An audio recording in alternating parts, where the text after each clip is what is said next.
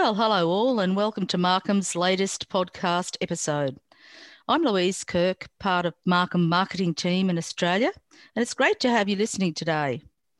Continuing our Invisible Strength series, today we will be discussing the factor of impermeability in concrete. Why is impermeability significant in concrete? We'll also be talking about concrete floor slab issues under floor coverings. With me today is Nikki Horn, our New Zealand project manager. Nikki joins us from the Markham headquarters in Napier, New Zealand. Nikki, welcome aboard and please introduce yourself to the audience. Thank you, Louise, for that uh, awesome introduction. Uh, so, as Louise said, my name is Nikki. I have been at Markham for two and a half years now. Time flies. Uh, so I started here as the project management assistant and got promoted, went up the ranks to project manager. Um, I have a medicinal chemistry and business background, so a little bit different from what I do here. oh, thanks, Nikki. And connecting from our Sydney office, we have Wade Lanham, one of our experienced project consultants. Wade, tell the audience about yourself. Uh, yeah, thanks, Louise. Um, yeah, my name's Wade. Work out of our Sydney office. look after most of the east coast of Australia. Um, been with Markham around three years. Uh, what's interesting about that is we're um, a fairly small company back three years ago, and we've really gone through some rapid growth. Um, so it's been really good to be part of that growth, and looking forward to what comes in the future as well. Well, thank you, Wade. Could you launch us into our topic by explaining how impermeability is addressed in the industry? Yeah, it's an interesting topic when we're talking about impermeability in concrete. It's it's something that affects quite a lot of different aspects of concrete, um, from contaminants getting down into the concrete, from moisture getting through concrete, uh, even quite a lot of water coming through. If we're talking about something like a basement situation, there's lots of different ways that people try and deal with this. Um, it can be membranes and, and types of things like that that cut off water from getting into the concrete.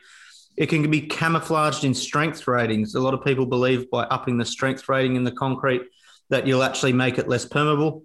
Um, there's lots of different things that people use, such as fly ash and mixed designs.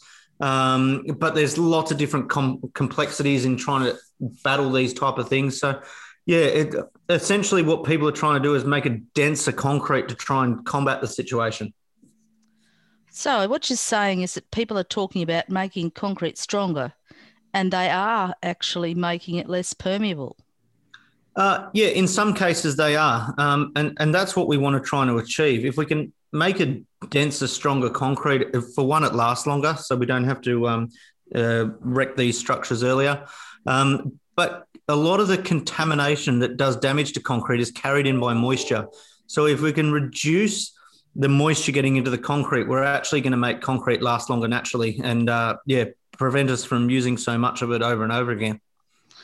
And is there a better method than of doing it than just fly ash? Nikki, could you help us about this? What's your recommendation? Thanks, Louise. Well, I personally don't have a lot of experience using fly ash. There is a global shortage of fly ash, actually. Um, this comes down to a couple of factors. Um, the poor quality of fly ash um, from some different places. and it's very expensive to import because it is so bulky. Um, and we are making less and less of it due to the environmental impact of burning coal. One of the solutions that I often utilize is the hydrogel treatment. Um, I prefer it over fly ash because it can be better for the environment.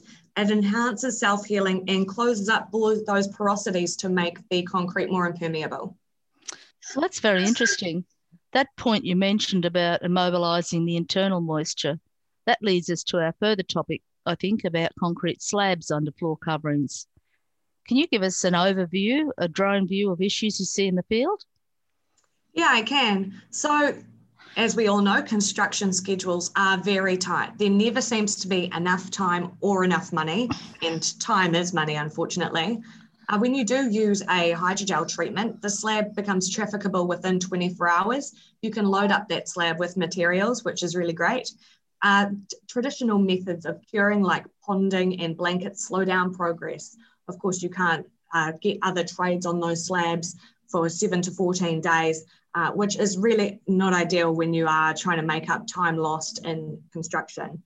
Um, quite often, what we do is we recommend 28 days between your hydrogel treatment and putting down the floor coverings.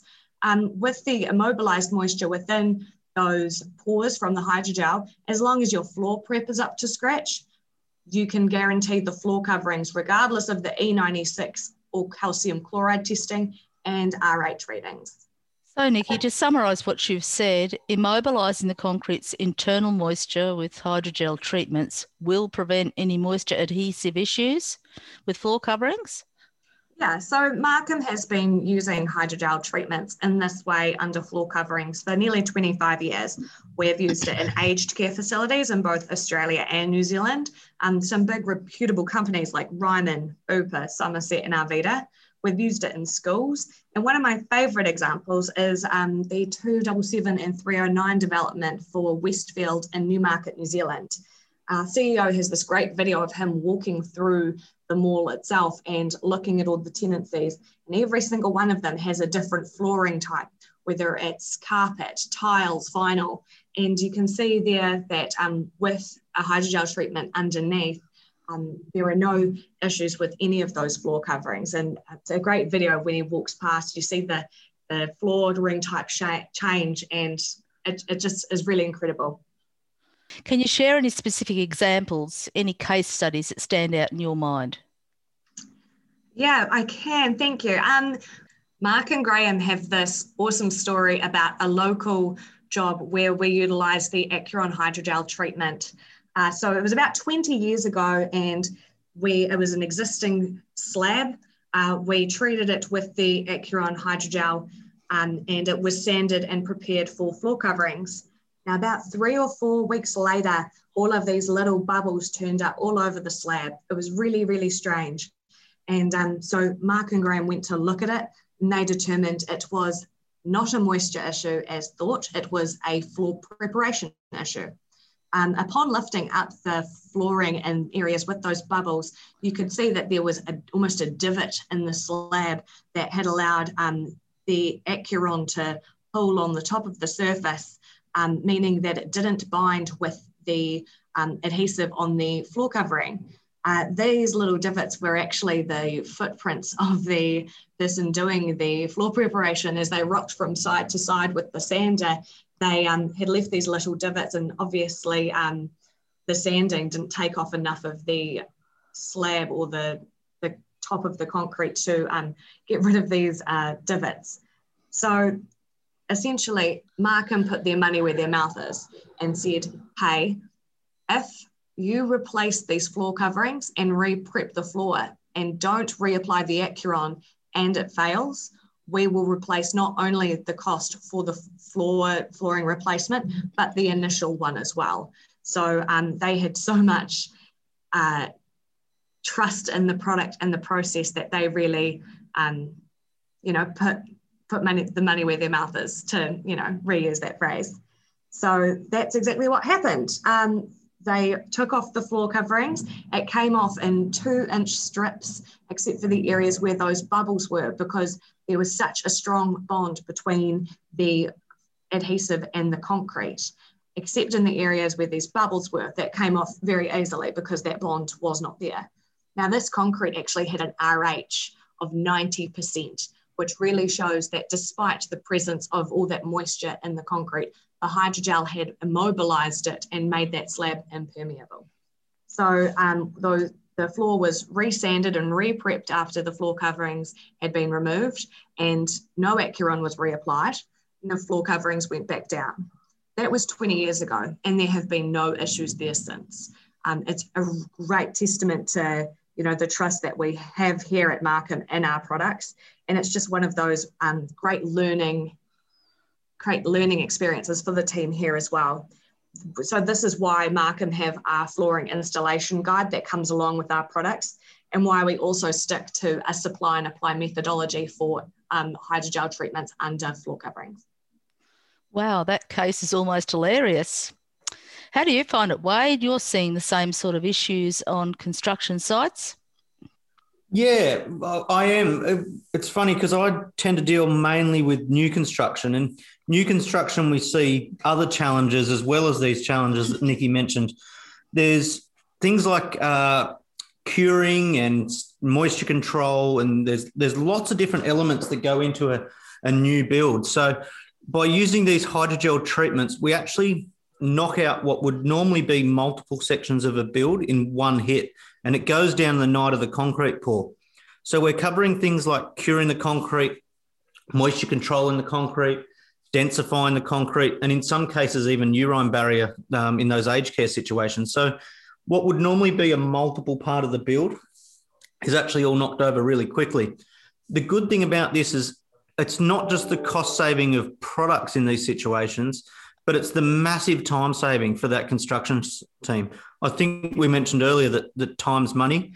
Um, so by being able to cure the concrete with, with the same product the night of the concrete pour, then being able to load up all their um, their gear for the next day onto that slab, you can actually lay floorings after just 28 days on fresh concrete. The flooring contractors don't have to worry about their moisture control. They don't have to worry about warranties for that. It's all covered under the Markham warranty. So there's many, many different benefits um, that save you massive amounts of time and money across these, these new builds. Definitely a win win solution. Well, thank you so much, Nikki and Wade, for joining us today. And to all our listeners, we welcome any questions or feedback that you have on today's topic, or even if you have a specific project you would like to talk about. If you want to find out more, please go to our website, www.markhamglobal.com. We do our best to respond to all inquiries within a business day. We are also happy to take suggestions for topics in the future. Tell us what are your concrete pain points in the field? How can we help to educate the industry? Thank you so much for listening and don't miss our next episodes.